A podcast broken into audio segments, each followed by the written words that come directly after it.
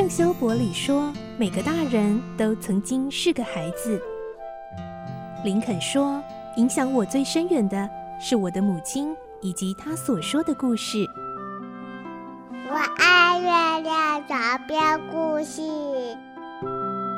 晚安，月亮床边故事。小青姐姐邀请每一位大孩子、小孩子一起听故事，不管多忙，也要和你一起听故事。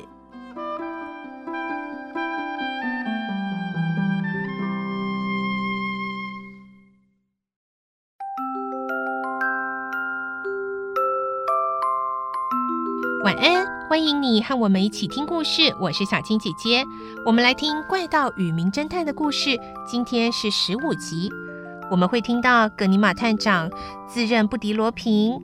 大家决定聘请英国的名侦探，鼎鼎大名的福尔摩斯来追查这几件奇案。而怪盗罗平当然也听到风声了，知道就要棋逢对手，跟真正的强者过招。其实罗平之前曾经见过福尔摩斯哦，但当时两个人并没有向对方披露真实身份。而我们今天故事将会听到怪盗与名侦探第一次的正面交锋会是如何呢？来听今天的故事。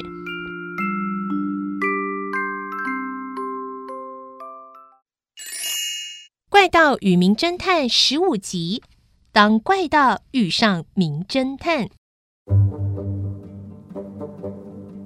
这一天，怪盗罗平在巴黎北站的一间餐厅跟他的好朋友卢布朗用餐。卢布朗是一位作家，他常常跟罗平私底下见面，听他冒险犯案的故事，然后写成小说。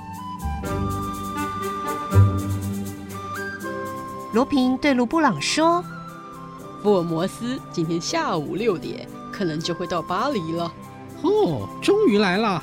他这一次向你挑战，英法两国的英雄较量高低的好戏，嘿，这个好戏啊，终于要开场啦！就是说，福尔摩斯打算……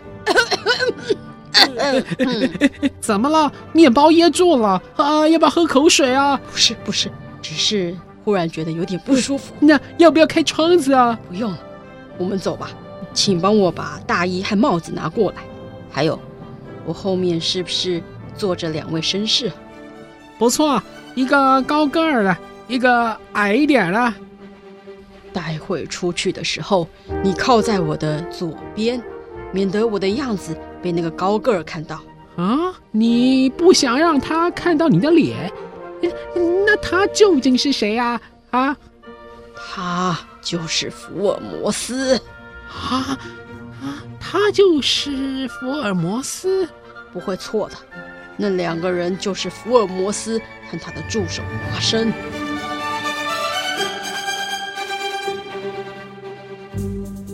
罗平说完，有点难为情的苦笑一下，继续说：“哼，他们提早出现。”害我吓了一跳，让我不知所措。平常我可是天不怕地不怕。哦，难怪你这样子化妆易容，哦，谁也瞧不出来啊。我是因为跟你约了时间地点，所以才勉强认出你。否则啊，你站在我面前打招呼，我也认不出来。哼，可是那个家伙不同，他非常厉害。虽然跟我仅仅只有见过一次，但他是一辈子也不会错认我的。那时候他所看到的不是变装后的我，他靠着他的第六感已经把握住我的真面目了。我虽然天不怕地不怕，不过对这个福尔摩斯还是要怕他三分的。但也因为如此，只有他才是值得。和我交战几百回合的好对手啊！他应该是要六点才到巴黎的，没想到这么快就在这儿碰上，呵呵，可真是把我吓了一跳呢。卢布朗觉得很紧张，他说：“我们还是赶快溜啊！不不不，现在出去反而显眼。他光是看我的背影就已经起了疑心了吧？”我觉得他正在盯着我的肩膀和我的背后呢，他也许正在观察我。啊，他迟早会发觉的。对，没错，先来个下手为强吧。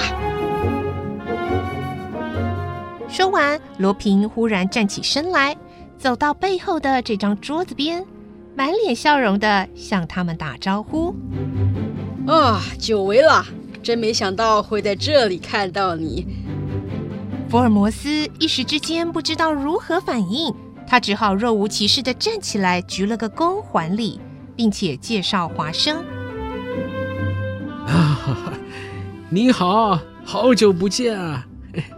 这一位啊，是我的好朋友，同时也是我的好助手，华生先生啊。你们俩第一次见面啊，来，华生，这一位就是亚森罗平先生。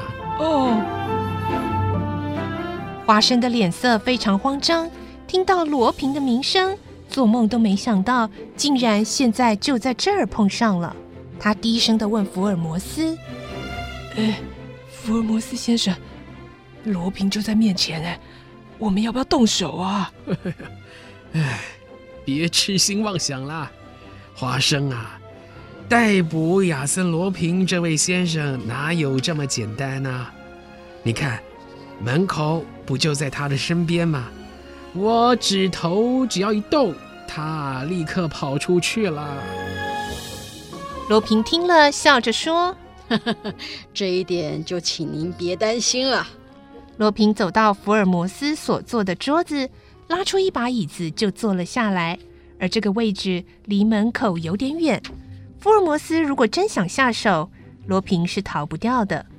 华生被他这种大胆的行动给吓住了，瞄了福尔摩斯一眼，福尔摩斯却只是静静地看着罗平的行动。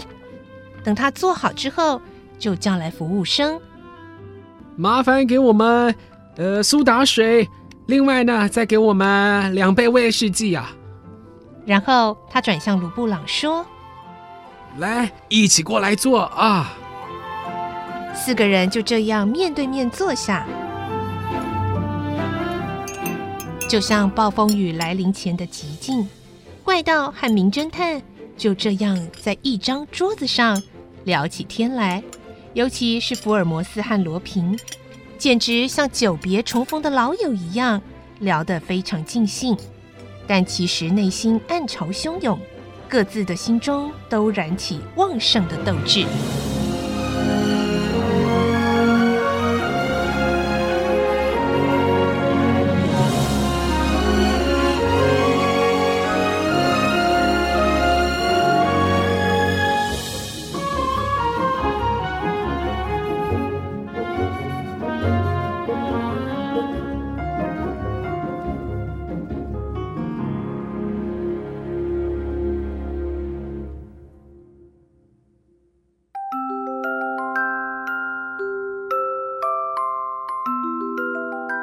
哇，没想到呢，他们第一次面对面，彼此都坦白自己的真实身份，是在这样的状况中呢。